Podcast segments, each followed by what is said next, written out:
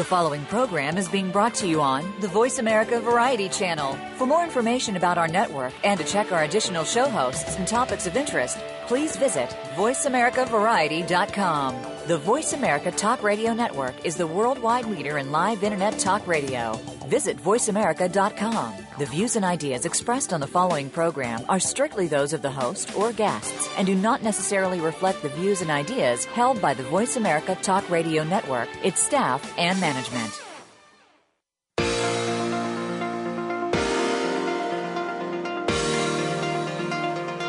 Welcome to Good Morning New York Real Estate with Vince Rocco. Our show is all about the exciting world of real estate, and in particular, how it relates to the lucrative New York market.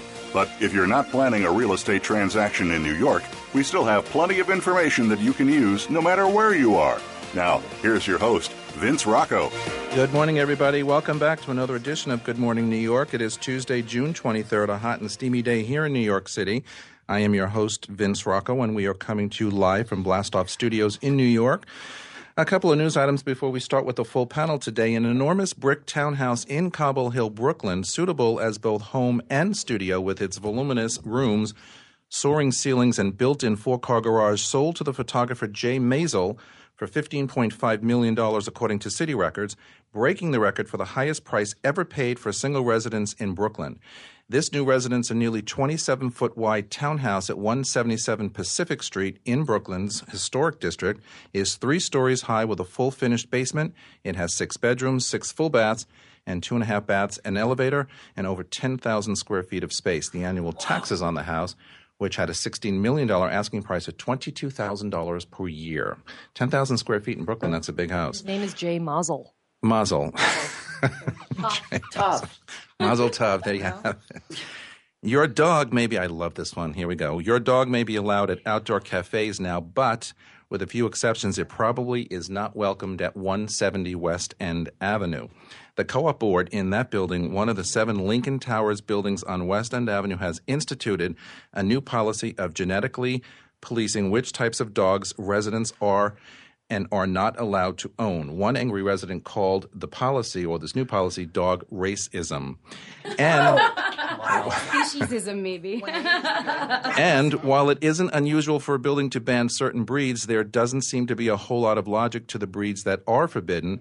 Though the board says it's targeted ones that have, uh, they are targeting uh, the ones that have a tendency towards aggressiveness. This explains why German Shepherds and Pit Bulls are on the list, though that's not really fair to the dogs. Residents must have a veterinarian write a letter that details what a breed what breed the dog is and if the dog has more than 50% of a forbidden breed it is not allowed now this by the way is also a building that when i first started real estate just as a side note they banned smoking in the building and so No, that's 180. oh that was 180 okay they're all right crazy over there They're all and crazy over there. they're all crazy over there Each but one has an individual board, which is so interesting. It's but not what? But do you remember how long that that lasted? Maybe a year before Yeah. they got tr- total tragic, uh, whatever. And Enforce that. Yeah. Yeah. you can, you can. It's impossible. But this, the poor dogs. That's terrible. Well, Yeah. the price per square foot is going to go down. I mean, Especially German It- Shepherds. Hello. they're so They It's are tame. the crazy. sweetest Caninism. Dogs. canine. Canine- Some Caninism. pets have a history, so I understand. Well, my little poo poo would would not be on the forbidden list. That's for sure. It is no Buckingham Palace, but it's rather special anyway. Even the British royal family is getting into the business of pied-à-terres in New York. Queen Elizabeth II is now the proud owner of an apartment at Zeckendorf Development's 50 United Nations Plaza. The royal family spent $7.9 million on the three bedroom pad. The unit includes 3.5 bathrooms and spans roughly 3,000 square feet, according to the listing on StreetEasy. The unit would serve perfectly as a getaway for the Queen's grandsons, or maybe even as her own getaway, only, of course, if she decides to resign and hand the reins to her son Charles. Norman Foster designed the building, and the Starchitect was knighted by the Queen in 1990. I guess she feels loyal to her Starchitect. There you have it. American developers started dreaming about Cuba's 2,300 miles of undeveloped coastline and its expansive beaches the moment Barack Obama announced plans to normalize relations in December. We're all going. Yes, But a we lot are. must happen Sorry, before those don't dreams can become reality. I'm going. for That sure. is Oh, where I want to go. take my whole business. Me too. I really think that's where it's at. I, I agree. And organic food. 100%. The State Department held its fourth round of talks to reestablish diplomatic relations with Cuba last month. If successful, it would be a step toward ending the U.S. embargo in place since 1962 and toward opening the floodgates for development. The embargo is a key obstacle because it must be lifted by Congress, and the politics of lifting it would be difficult to conquer, especially with the 2016 presidential election campaign already underway. It is also still unclear how foreign investment will be handled. Cuban law prohibits foreigners from owning land, which means that partnerships or other arrangements would likely be required before U.S. backed development could move forward. And I thought it was interesting to report that story because I wasn't aware that foreigners could not own land Yes. Or businesses in Cuba. And hopefully, with this lift of of whatever, we can get into um, business But what a that lot of people area. are already doing, um, real estate investors specifically, are they're building relationships in Cuba with people on the ground. Um, some are taking the route of, you know, being sort of partnering up with artists and those sorts of people who want their art to be shown elsewhere. Others are doing it uh, with local business people. But yeah, I mean that's exactly what's happening. Spark- Is it's about partnerships. Yep, and then within the next five years, I predict you're going to see a lot of changes in that little beautiful Yeah, island. Yeah, we need to Oh, get on it now. Get on it now. Get on it now. I usually rock this perspective. I my breath is close to held, and my hands are in prayer. Yep. That Cuba Agreed. Is dealt with respectfully I and agree. with discernment mm-hmm. and with vision and with consciousness because it could end up like every other place that's been Yep. having a long hard time and destroyed Yep. those who've lived their lives there and generations and generations of untouched it's one of the Yep. only un could get raped I was just I going- said the word but you Yeah. know You know I, the big- I want to big throw deal up is- at the development you know, I want to throw up at all of those that are pouncing It's because I just pray that everyone I pray for something Ivy? Yes. Cuba is one of my favorite places on earth. She left out Yes. passion before when Yes. she was running down. Yeah. the list you know, it's just mm, they're such beautiful people. If I'm going to play favoritism, the music is some of the most extraordinary. The Yep. food is gorgeous. Yep. Their history. So you know how Yes. I feel It's about real. history.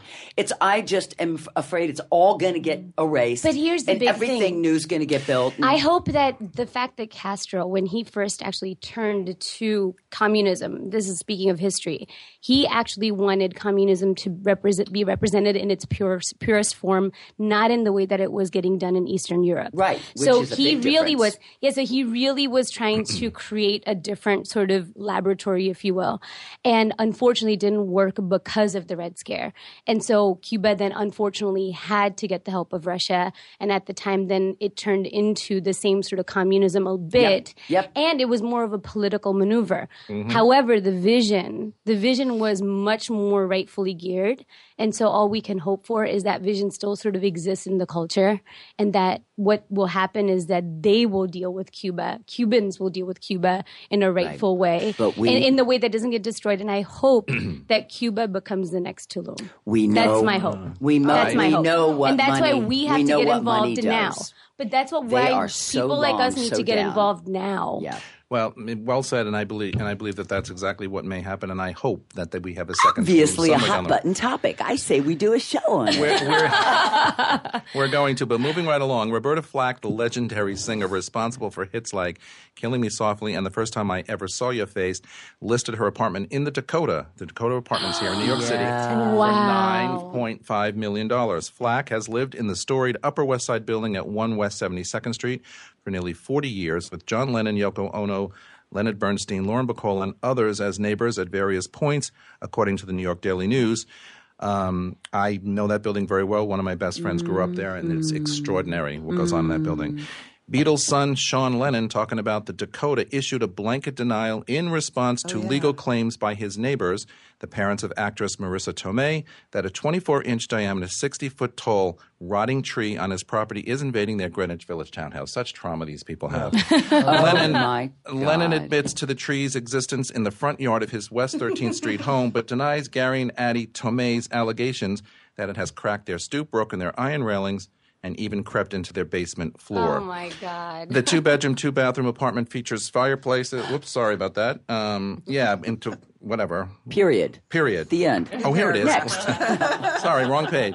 Lennon says, quote, if there is a problem with a giant tree, it's the Tomei's own fault because it's invading their property, not his. Oh, I don't know about that one. Whatever. Lennon's asking the childish court to response. toss out the suit, and he wants the Termes to pay his attorney fees. Nah. You know, absolutely unbelievable. and finally, earlier this week, Donald Trump. Oh, Sorry about that. God, let's not go there. The there. famous Listen, escalator I, I never, get, I never get political, but I read this story and I have to, Oh, I come have on. to report it. Let's it. go there. So finally, Donald Trump announced his bid for presidency, which he was met with plenty of criticism and mockery. But the best and sassiest response came from none other than Cher. The 69 year old Oh, icon I took love to her. Twitter to express her thoughts about the billionaire's investors' big news, and she didn't hold back. She said, quote, Donald Trump's ego is so inflated. He might as well be the Hindenburg. In the dictionary, he belongs next to obnoxious asshole. And there you have it. So says Cher. It will be entertaining. I'm not taking will sides. It will be entertaining. entertaining. It is what it is. You Good see, morning, Jon Stewart everybody. You know, guys- all but went to his knees and said, "I cannot thank Donald Trump enough for giving my final five weeks." Said it's joy like the door to heaven has been opened. It is comedy heaven. Listen, you know what? Uh. he, he is entitled to run for president as anybody else is in this world. I'm not passing any judgment. I just thought. Yeah, that- but you know what's so fun. scary? What's so scary is we were in Connecticut uh, this past weekend, and somebody at a just a local bar brought up the conversation, like, "Hey, do you know that Donald Trump just, you know, said that he's going to run for president?" And about four people were like, "Yeah, that's awesome. That's who we need."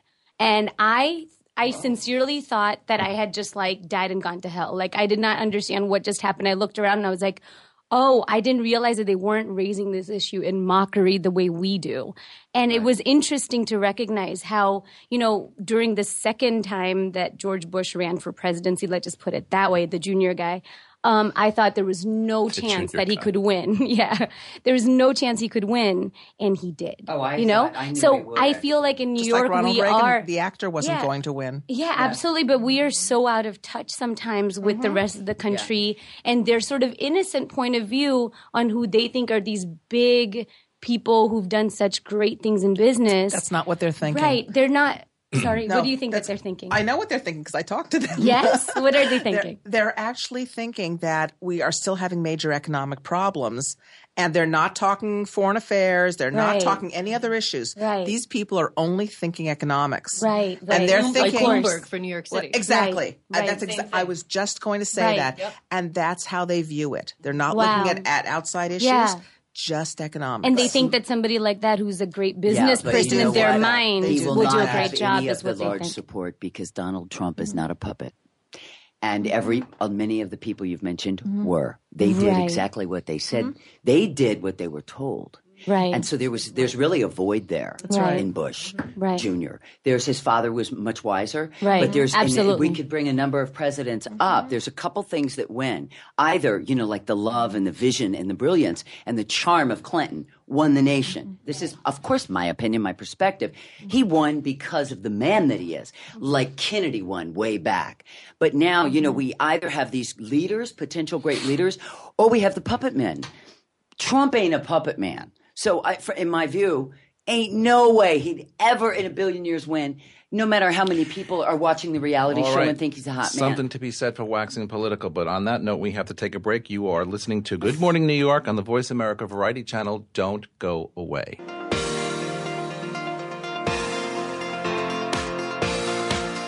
Put Blu Realty Group to work for you. Blu Realty Group is a full service luxury real estate brokerage firm in Manhattan. With our global reach, unrivaled marketing capabilities, and veteran team, Blu serves some of the world's most exclusive and high profile buyers and sellers. Visit us today at BluRealtyGroup.com. At Blu Realty Group, we feel that people matter and results count. Our mission with you is to meet and deliver expectations to drive the results you want.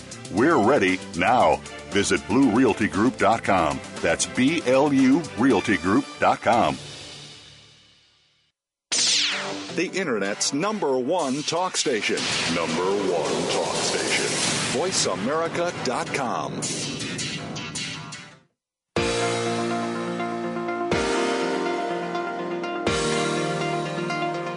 You are listening to Good Morning New York Real Estate with Vince Rocco. If you want to call into the program, we're toll free in North America at 1 866 472 5788. That's 1 866 472 5788. Or send an email to vrocco at blurealtygroup.com. That's vrocco at blurealtygroup.com. Now, back to the show. All right, everybody, we are back, and we're talking to my esteemed panel, Parul Brombat, Niall Lundgren, Rachel Altschuler, Ivy Ray, and Deborah Hoffman. Good morning officially to everyone. Good Good morning. morning. Wow. and that's on a hot, steamy morning here in New York. Isn't that something? Apparently, we were hot and steamy today because of it. And what people outside the studio don't know that it's hot and steamy in here as well. I don't know No what that's air about. flowing. And that keeps us, I guess, on our on our marks. Anyway, so how is everybody this week? Doing all right. Good. Doing all right? Good. Absolutely. Rachel's laughing so hard she can't get her mouth moving. It's I don't know what it is about summer. The heat brings out the worst. I am noticing in the does. past few weeks. I don't know if everyone just wants to be in summer mode and they don't want to do what they need to do as far as Real their estate. job. You know what I think it is? But that's what's going on. Well, I hear that, but I think you know it's only what June twenty third, and I, mm-hmm. I'm I'm already thinking. So when is summer starting? I mean, it's already hot. It's already you know whatever. Wasn't the solstice was last night? Yesterday? On Sunday. Sunday, Sunday. Sunday, But it's like I'm waiting for like because for me summer's not really until like July and August. Mm-hmm. So Yeah. it's kind of like okay, let's get to July, let's get to August, let's get to you know summer, let's the get to whatever. So, but yet it's still hot, and everybody's sort of I think checked out this past week. Well, And- but attorneys and also- managing agents are are gone Fridays and Mondays, so it's really Yeah, kind hello. of a four day. So everyone complains, and where's the contract? Why isn't this being done? And it's our job to manage their expectations and kind of say, okay, nothing, no, no games are being played, nothing's happening. Everyone moves slower now. By the way, that issue you had last week with the managing agent is Yeah.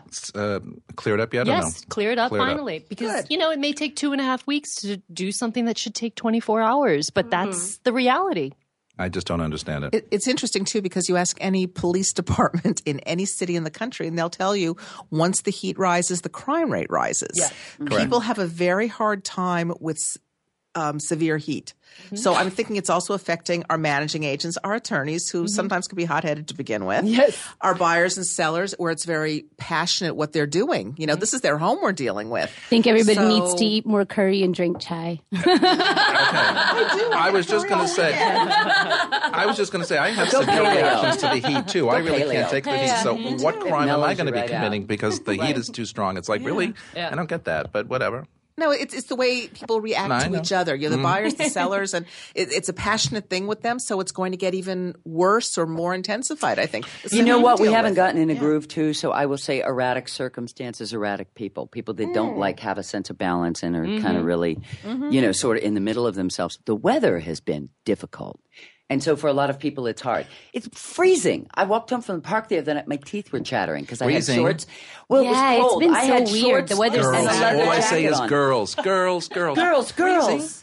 No, it was chilly the other night. My teeth were chattering. All right, I was all right. laughing at myself. But then the next day it was 90. So until we level out, people are just like all kind of combob. My teeth haven't been chattering since February. I don't know Me if too. I'm still sweating at All right, night. so wait a minute. Here, I, I have to before we get into our hot topic, I have to do a taxi rant because you know I had major Oh, problems. yes, yes, we Give love a story, Vince. Go. Vince's taxi. Need like a Wham. song or Boo, right doo, now. yeah, we did it. Yeah, we did it. Well, Vince's taxi wham. All right, but wait a Honk, honk. But here's the thing: this is this is multiple rants because ever since the hot weather started two yeah. weeks ago, every time I get into a taxi cab, every time, and I can see it like as they're approaching, the windows are rolled down. It's What 90 happens, degrees. Vince? It's steamy, and so I get in and I'm rushing up you know, wherever, and I said, um, "Why is the air conditioning not on in the car?" They start mumbling. "You want it on?" Yes. They put it on fan speed one.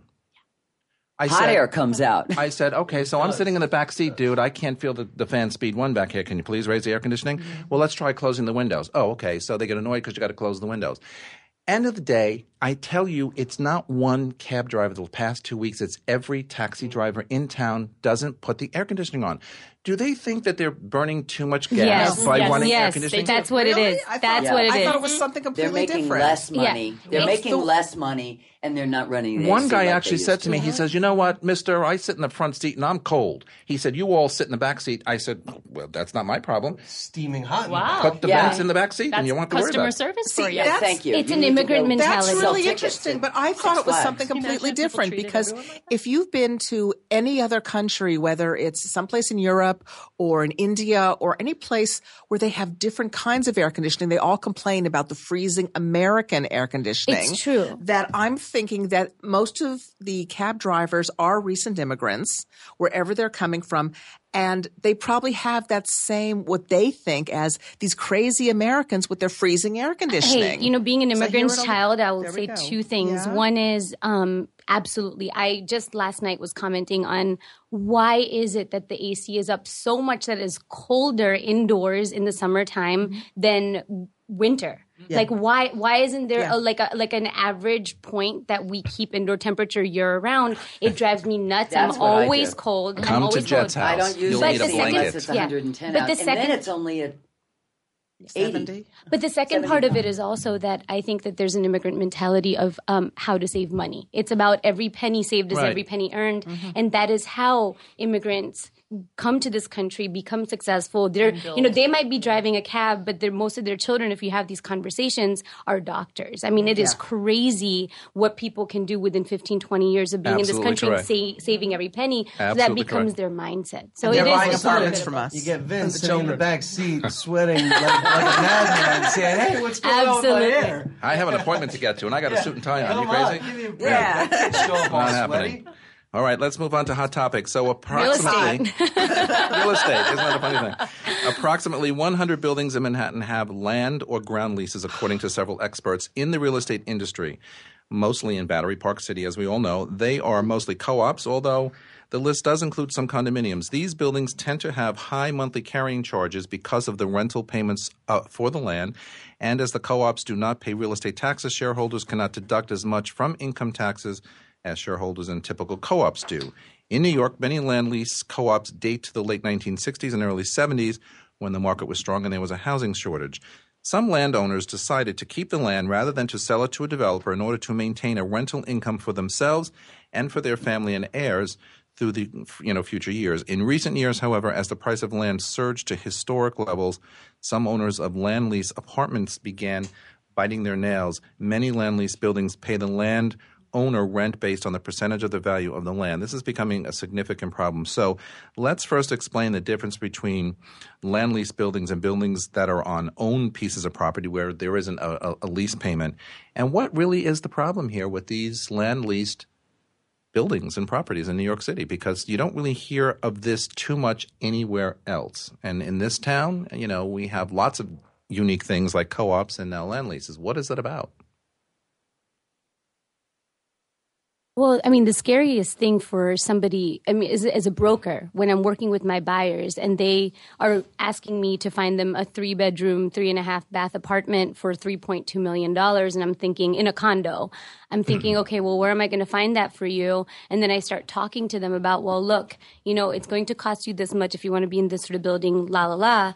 Then they come to me and they show me a listing in Battery Park and they say, hey, what about this? This is for, you know, 2.9 at this price point.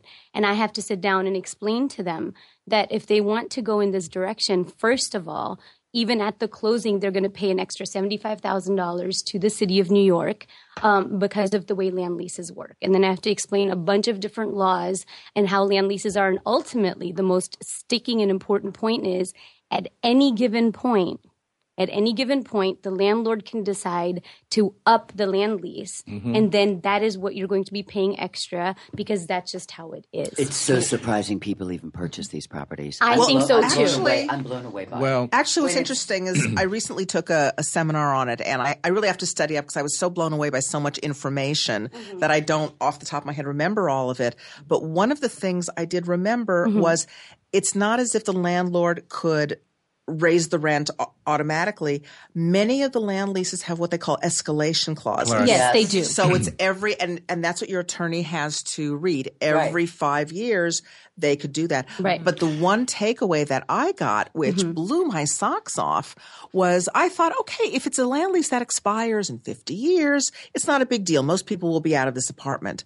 But what I did learn was if you have a land lease that's 45 years or less to go on it, then you cannot get financing. Yes, The that's banks the piece, will one of not the only lend. pieces I know. Mm-hmm. And That the other blew part, me away. And and to reiterate, it's not that they can escalate rents to whatever price they want. Mm-hmm. However, the clause that is really scary in all of this is exactly this. It is based on the value of the pro- the land itself. Yes. And mm-hmm. with such escalating prices for land in Right, this city, which. I know Niall has some things to add about sort of how that's determined.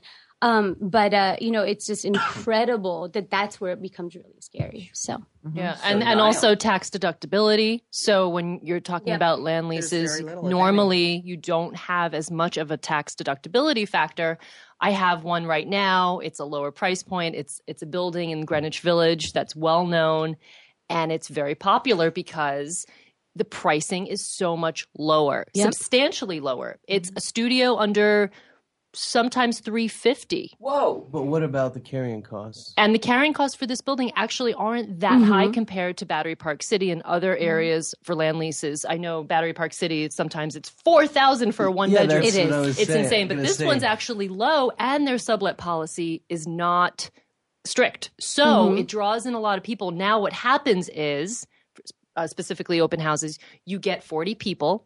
And they go, oh my god, a studio under four hundred thousand mm-hmm. dollars in Greenwich mm-hmm. Village. This is amazing. Mm-hmm. Oh, it's a land lease. Oh, what does that mean? what's a land lease? Well, this is- Exactly. this is the these, these are the points I actually wanted you guys to bring up because what it does uh, do to the Uh, the price of apartments is it keeps them much lower than an open what I call an open market apartment on you know free land underneath. Mm-hmm. Because you can't expect to get market rate on an apartment for example when the carrying costs are, Yeah. are 4000 or 3000 per month.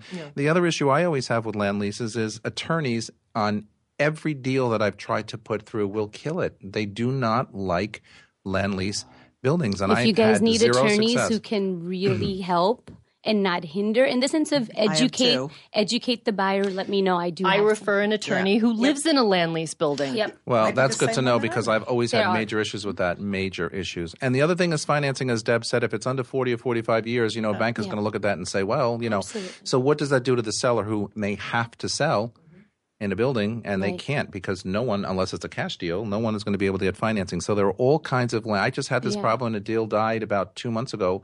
A three million dollar apartment, and it's all because of land lease, and it was a couple of other things in the building. But you know, the attorneys just said on both sides, this is just not going to work. Well, you know what? I just sold. Hopefully, we're closing this week on a Battery Park City apartment, mm-hmm. which I was very scared about. I, I'm sharing it with I'm somebody in my frightened by them. office, and not only are the Battery Park City managing agents extremely forthright, they mm-hmm. will explain everything. They will give you everything in Yeah, writing. they're very well trained. And then I called different attorney, but this uh, this attorney I know who specializes in land leases and also lives in a land lease building, and um, he very concisely wrote out a half a page about what that particular building was about. Why it's not so bad, and then I added, I cut and pasted and added the stuff from the managing agent, and it sold a lot. It sold in three weeks, which Yeah. I did not expect. Wonderful It was a two bedroom, two bath. That's very good. Oh, views a great idea. All harbor. You know cash? what? All cash? What? All cash? No, too? not all cash, Okay. but it and and they got financing like Wow. this. So with You- with a, you re- know what, a regular though? bank you've I- heard of. That's Great. exactly it. It's not about demonizing land leases or Yeah. anything for that matter. It's just about understanding and educating your clients. And Mm-hmm. ultimately, you know, I'm not even trying to plug, but this is why having an educated broker who is experienced, who knows their Mm. Stuff, and not Mm-hmm. just, you know, it's really vet your brokers, people, you know, and use one. Because the fact of the matter is, is there's so much going on in this city that, you know, this panel and other great brokers out there can really help you with.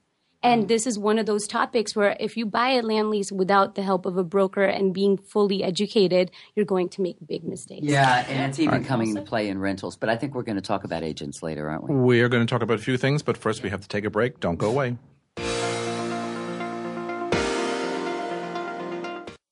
Stimulating talk gets those synapses in the brain firing really fast. all the time. The number one internet talk station where your opinion counts. VoiceAmerica.com.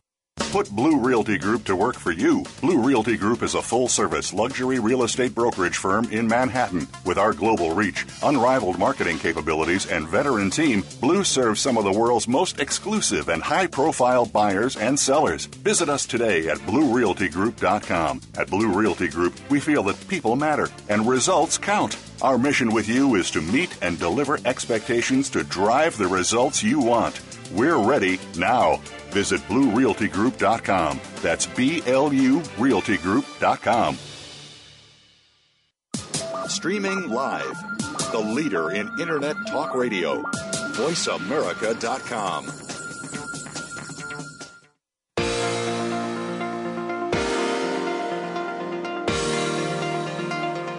You are listening to Good Morning New York Real Estate with Vince Rocco. If you want to call into the program, we're toll free in North America at 1 866 472 5788. That's 1 866 472 5788. Or send an email to vrocco at blurealtygroup.com. That's vrocco at blurealtygroup.com.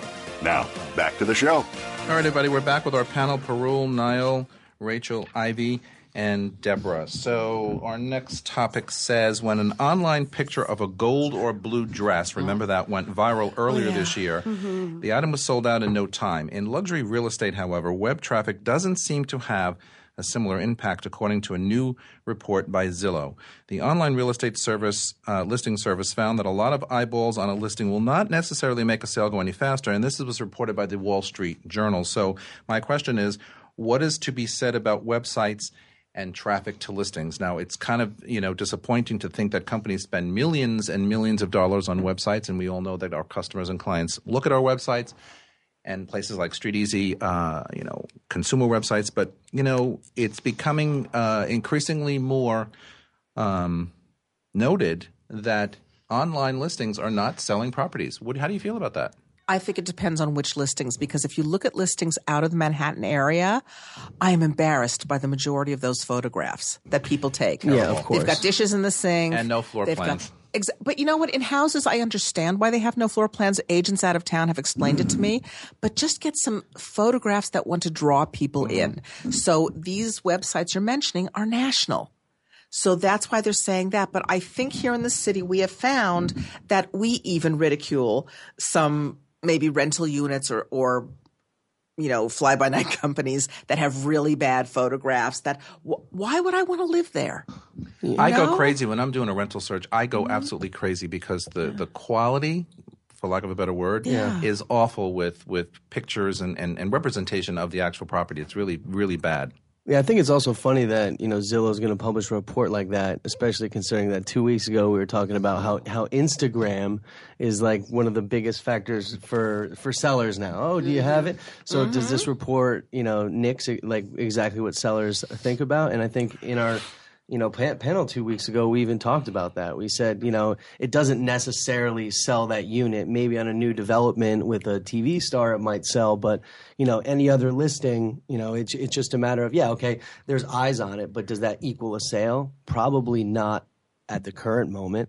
Um, but there's something to be said about advertising, and I think like the you know the average Intent. the amount of times you have to touch somebody um, is like 12 before they will buy. So yeah, it might not be this listing, but if they see another listing and then another listing and then 12 listings down the line, and then they're like, oh, okay, who's that guy, Niall? Every, everything has to be represented for excellence. Yeah, Yeah. and I think that the public has also gotten savvy. The internet, as we know, is a two-sided coin. Like Wait, we're, everything. we're not supposed to trust everything we see on the Yeah, internet? exactly. Oh, so I think the public is getting the public is definitely getting onto the fact that people post things that just aren't so. And that people, you know, I think one, if I could pick one thing, it's to embellish the photographs look awesome. Oh, yeah. Oh my God. It's just like people go, you know, the first open house, whether it's a sale or a rental, people walk in and go, Oh. ah. Is, this is it? So, so I think sales tend to equal.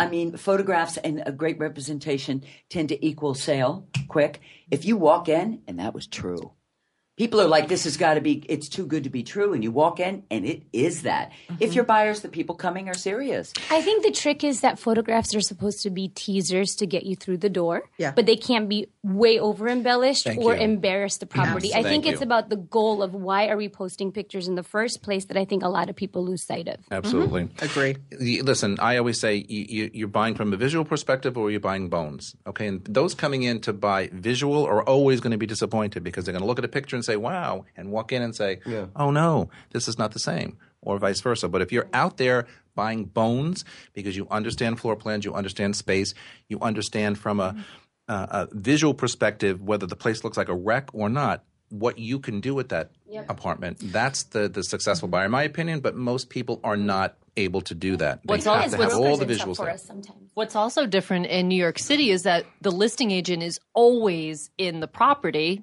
I should say 99% always in the property. So if the pictures are so amazing and then you have 60 people in the open house and people go, oh, the pictures are way nicer than the actual space, it's our job because we're there to answer their questions about amenities and transportation. You don't get that nationally. Sometimes there's a lockbox, and Yes. so pictures. Yep. It's just a different relationship Absolutely. completely. All right. So on, on on the heels of that, everyone goes into their apartment search with more with requirements. No more than two blocks away from a particular train line. They want outdoor space or not. A dishwasher. But as most searches wear on, um, the list of demands become more livable and in my price range because they realize with the help of their broker that they cannot have everything.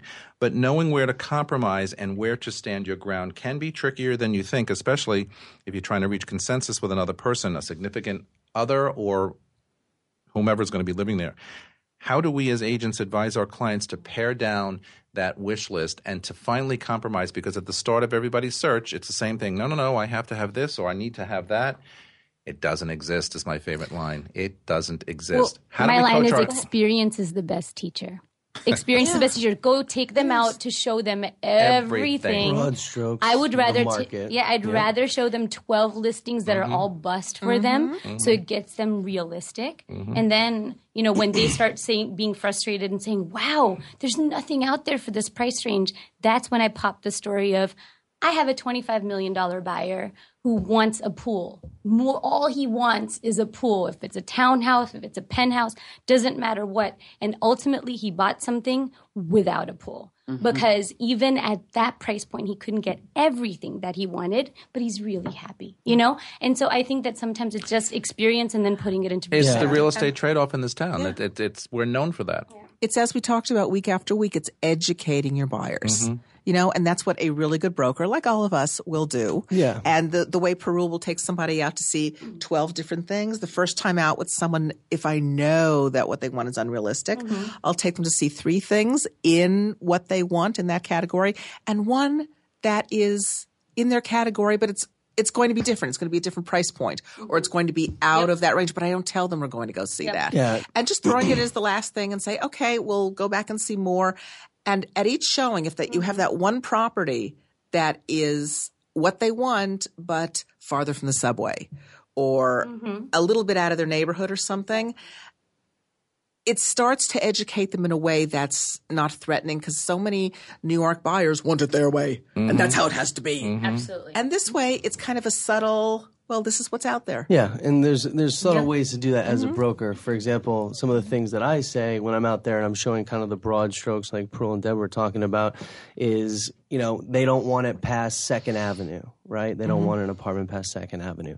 Well, you show them everything that's in the range that's west of that, and then you say, "Hey, call me crazy." I have one back pocket idea. There you- Let's go thing. take a look at it, and then they'll a say they'll yeah. generally say no, and then all you have to say is It's right across the street. it's right across the street. It's always a block away, Yes. too, by the way. Yes. Even if it's like four. But um, I, always say, I always It's say, right there. I always say, uh, looking is free, right? Let's go take a look. Call me crazy. You can point fingers. he's I'll pay for the cab. I love this. Let's go take a look, and then you get them in there, and they're like, "Oh wow, this is actually doable." And then it's you know, then you have to talk to them about, you know, living in New York City is just a giant compromise. Even if you have an infinite budget, you know, there's going to I've be experienced the pool that, absolutely. you're going to have to compromise with a $25 million budget, you know, if you want the West Village, for example. So there's always compromises that you're going to have to make. And it's about, I think that was the best thing that you could have said, Parul, just saying that experience is the best teacher and mm-hmm. getting them out and putting them in those spaces. And, you know, let's just say it's the $2 million range, but you know, it's going to be, they're going to love a four. And then you throw a $4 million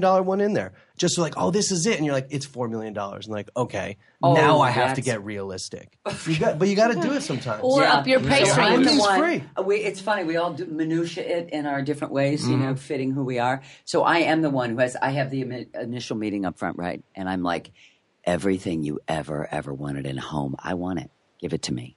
And so they go crazy, you know, cathedral ceilings and light, and you know, two blocks to the train. They sound like on me. a corner where I can get, you know, a taxi in 30 seconds and I have a, you know, a small horse of a dog and I have like I'm give it give it to me, give it to me. And rent controlled. And then simply, yeah. And then simply I want your range and bring me to the, you know, of course you're going to give me your bottom and go also dream there. Cuz I'm not going to I'm actually not going to take you where it doesn't, where you can't land maybe in your wildest dreams. And I say nothing, I'm silent. And then it's cool because you go out and you show them, okay, in this price point and with these high ceilings, you're only going to get this much square footage. And it's going to be six blocks from the subway. You know, they kind of at the end of the day get to see if I want all that light and I want to be able to have my dogs and I want to be close to the train, it's going to be a thousand square feet smaller than, you know what I mean? So it all, it is true. I'm just reiterating. It speaks for itself. Parul, I have a question. So, when you're taking them through the experience, and I agree with that, do you find that the buyers are getting frustrated because they're not seeing what they asked for, as Ivy just said, or it's, It's- not meeting their wish list, or they're just getting impatient? I, I always say, um, you know, look, I see exactly what you want. So here's so what I do is I first send the listings to them and I say, look, here's the things that sort of fall in your range. Take a look. So it's about managing their expectations ultimately. So they look at it, they pick out you know the three or four places they really want to see. And i exaggerated with 12 but um but my point was i'd rather show them a lot of property um and and get them educated. So you know they'll pick three maybe four and then i'll say you know what? And i'm i listen the first time we go out i am watching your reaction to a place. The reason why you are hiring me is because what in my experience what i've seen is the way you react to a space will teach me what really pops for you and what doesn't and so where i'm going to take you isn't necessarily a perfect fit for you at all it's just i want to see your reaction to those differences because it'll teach me something that'll help me take you to the right properties this point forward so just know that the first time we go out is a learning experience for you and me mm-hmm. both Yeah. Mm-hmm. Absolutely. And and I that's think- how Yeah, I I do put that it. too. And I think what's Absolutely most right. important, I'm with you completely, but what I care about most is what they will not live with. That's what I want to know most of all. I want to know what is an absolute no. And often I- people but those don't. absolute but no's often- turn to yeses No, no, but often No, people sometimes, don't know. but usually not. The, often people don't know till they get in. It wasn't even on their it. list. And Ivy, You that's what I was them going to to an extraordinary place that has really low ceilings. They're not from Manhattan. They never even thought of ceiling height. And they turn and they look at you, one of the two, if it's a couple, and said, "I could never do that. I feel like I'm in a coffin. Right. This place is go." But there, then you know. And no one's time is wasted. So I, mm. those absolute no's, I've not seen shift. How much time does it take to get through that process from start to what I call reveal, where they realize, okay, so my broker's right, this is what I should be looking at, or I've kind of turned the real corner. buyers, How long? real, Depends on buyers the market, usually two times just of like- going out. Same fingers are up. I'm usually two you. times and to to piggyback what ivy was saying That's it's about perfect. it's about understanding it's about it's about that's why i want to take you to places and watch your reaction and i will determine mm-hmm. what are your absolute no's because i will see you recoil to certain things and then mm-hmm. i know this is an absolute no. But what you a lot of buyers they think they know what they want. Right. And we all are like that. Mm-hmm. It's amazing in life. We're all like that. Absolutely. But what we actual, what our actual boundaries are, if somebody's just stepping out of their own way and just looking at you for who you are, they get to see that, you know? And I think that's my job as a broker to look at what makes you recoil and what makes you go, oh my God, and then find the middle. And find the middle. That's the most exciting part of my job. We have to take a break. We're coming right back. Don't go away. You're listening to Good Morning New York on the Voice America Variety Channel.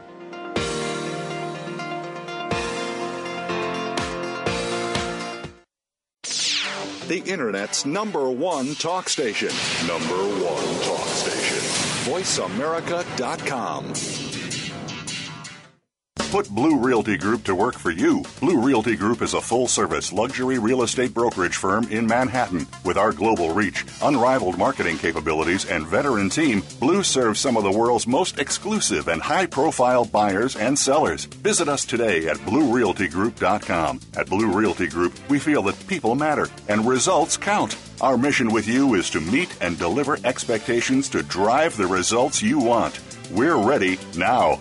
Visit BluRealtyGroup.com. That's B L U RealtyGroup.com. Stimulating talk Gets those synapses in the brain firing really fast. all the time. The number one internet talk station where your opinion counts. VoiceAmerica.com.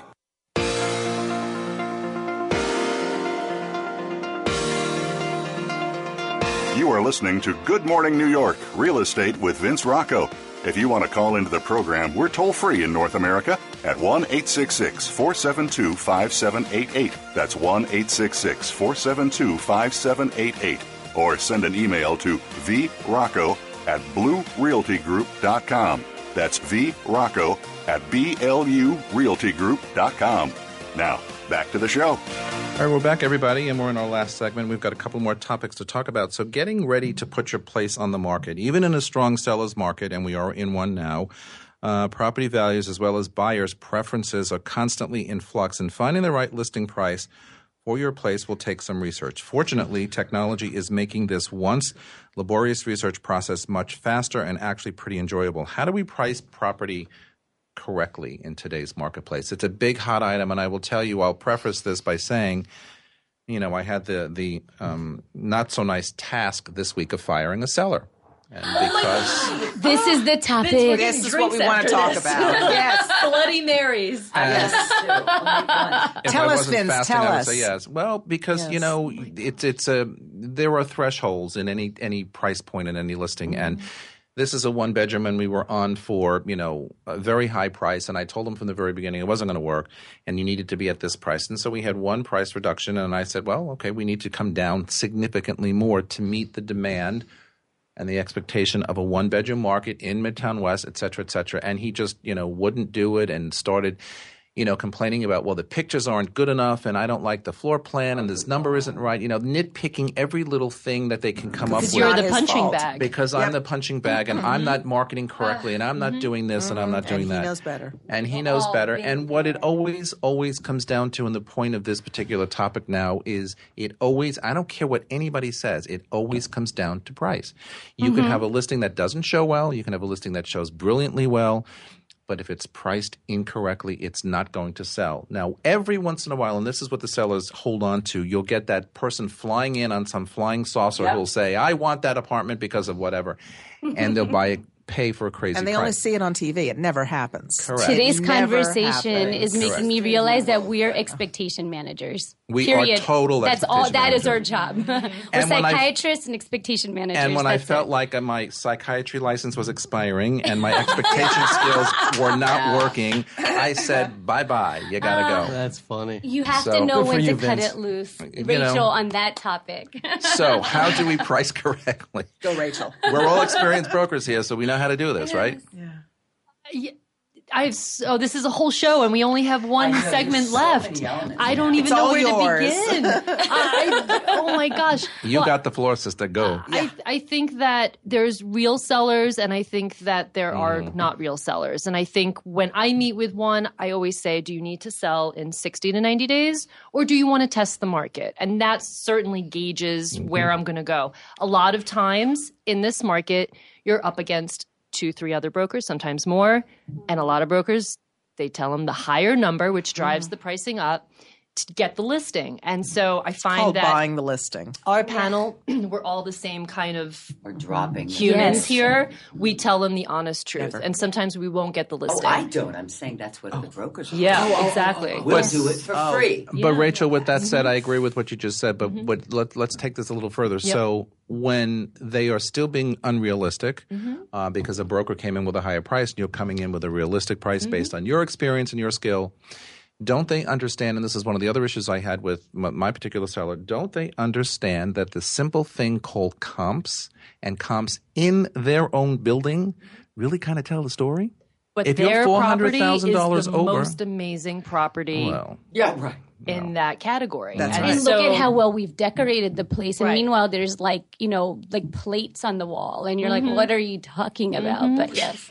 Or, or they did it 30 years ago and we just did it. Well, we just read the article in the New York Times that the projections. Are, I like the know, I mean, plates on the wall. That was a major throwback to whenever. Oh my Yeah. God. I Or the Mexican hats. the best strategy actually is pricing it 5% below market value. That's the best strategy. Not every I- seller is up for I used that, to though. do that. Yep. All right, but I agree with that. So help me help Yeah. the, the listening audience understand Help why that's you. why is that successful? Yes, yes that's it. I Show love me the money!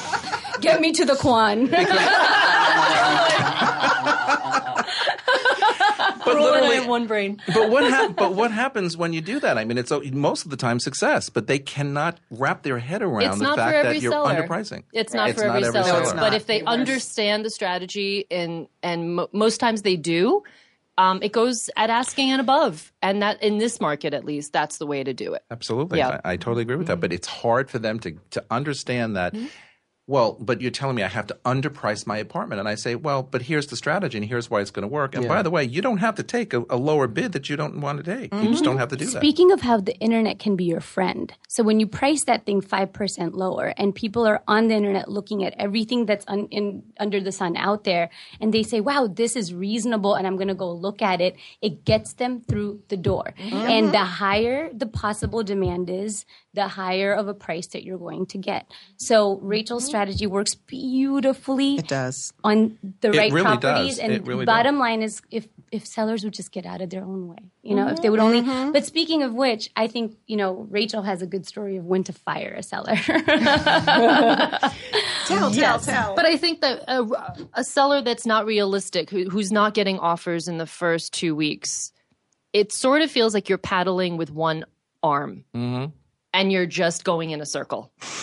yes That's how it feels. Mm-hmm. And so it has to be a collaboration between broker and client. And if there isn't a collaboration and they don't trust you and they don't listen to you, then sometimes you do need to walk away. And it's mm-hmm. very hard because you pour your soul into it. I know we all do, the good brokers do. But sometimes you have to just walk away. And then guess what? That next broker gets the reduced price and then they sell it very quickly. Isn't that something? Yeah. And yeah. Isn't that something? Because Yeah. it takes our standing up strong and saying, hey, this mm-hmm. is not working for you or for me. They finally get it. They mm-hmm. give it to somebody else at a mm-hmm. lower price and they sell it. I mean, I've only had that happen once or twice before, but in 14 years. But, you know, at the end of the day, it's frustrating because we try to do our jobs right. And, you know, if, if a price is $400,000 more than the last one bedroom sold in the building in the same year, I think In the same year, in wow. the same year, I think there's a little something wrong with your thinking. Yeah. Anyway, the Hudson Yards project, which will bring residential and office skyscrapers, a four star hotel, and 14 acres of public outdoor space to the far west side, won't be complete for almost another decade. But many buyers are wondering whether to move to that area now, way before prices continue to rise there. So, you know, people have been asking me too, where are the values right now in that neighborhood and what exactly should they be buying and why? I mean, think about it. It's it's the West 30s, which is really you know a little west of the Garmento district that was um, in place for many many years. a little years. rough. A little rough, but I mean, it's not really a neighborhood. Any, it wasn't Yeah. really a neighborhood. It was a commercial place. But now people are getting um, wrapped up with this Hudson Yards project that's really completely underway, but it's not going to be finished for many, many years. But a lot of my buyers, actually, I've got one in particular who's thinking about buying there because he knows that the values, once that project is complete, are going to escalate, and the value of his apartment or whatever he buys um, will also escalate. So, but they ask me, where exactly should we be buying in that area? I think it all depends on the buyer. And as long as they understand it may be 10 years until the values really skyrocket, will they be comfortable living wherever they are for 10 mm-hmm. years where there may not be a corner grocery store? There may not be the shoe repair or the fruit vendor.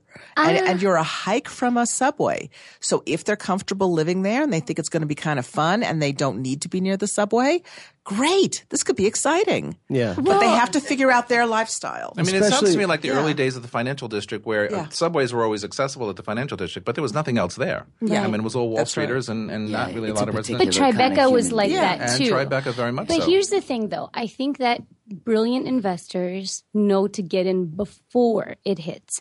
This is already we everybody already knows the storyline. So I think that first of all, it's not going to be ten years. It's going to be five years because everybody who's a smart investor will start buying in that area before Hudson Yards is completed. That's an investor So- if you're going to live there. No, no, I just mean even if oh, you're oh, oh. even if you're just in other words, if you're just a smart buyer, you know, Uh, like but- not an investor as in like you're going to rent it out. But that's the other alternative too, of course. But I I, think that the say the smart the smart purchaser knows to get in before the bell curve goes up. Sure. Because that's where the value is at, and I think that that's you know, it, it, it Yeah. depends on and like you said though, it's will you be able to live without some of the amenities for a little while. That being said, I think it's going to be faster. and my guy in years. particular is actually going through the same, you know, process. Should I do it now because I know that the pri- the values are going to go up, and can I afford to put five, six, seven years into a property before uh, I need to sell it or move on? And I said to him, listen, you know, you want to raise a family, you want the bigger space, which you can get. You're not going to be selling so quickly, so why not Why make not? that investment? I, like my that, answer it's is absolutely. Yeah. Right. And there is Because- fresh makes all the sense because in the world. prices And there's fresh- double. Prices double in ten years on average in Manhattan. Absolutely. First Yeah, and foremost. I would say so you already have try it. that, and then you have the mm-hmm. second increase, which is going to be because of Hudson Yards. So I think it's a no fail strategy, honestly. I agree, and we have a lot more topics to get to, which we can't because, of course, we are out of time. So ah. that is Good Morning New York for this week. We are back next Tuesday morning at 9 a.m. Eastern, 6 a.m. Pacific time live. You can always catch the show later in the day on podcast or anytime on our website, voiceamerica.com. For all of us at Voice America all around the world, thanks for joining me, and we will see you next time. Bye, everybody.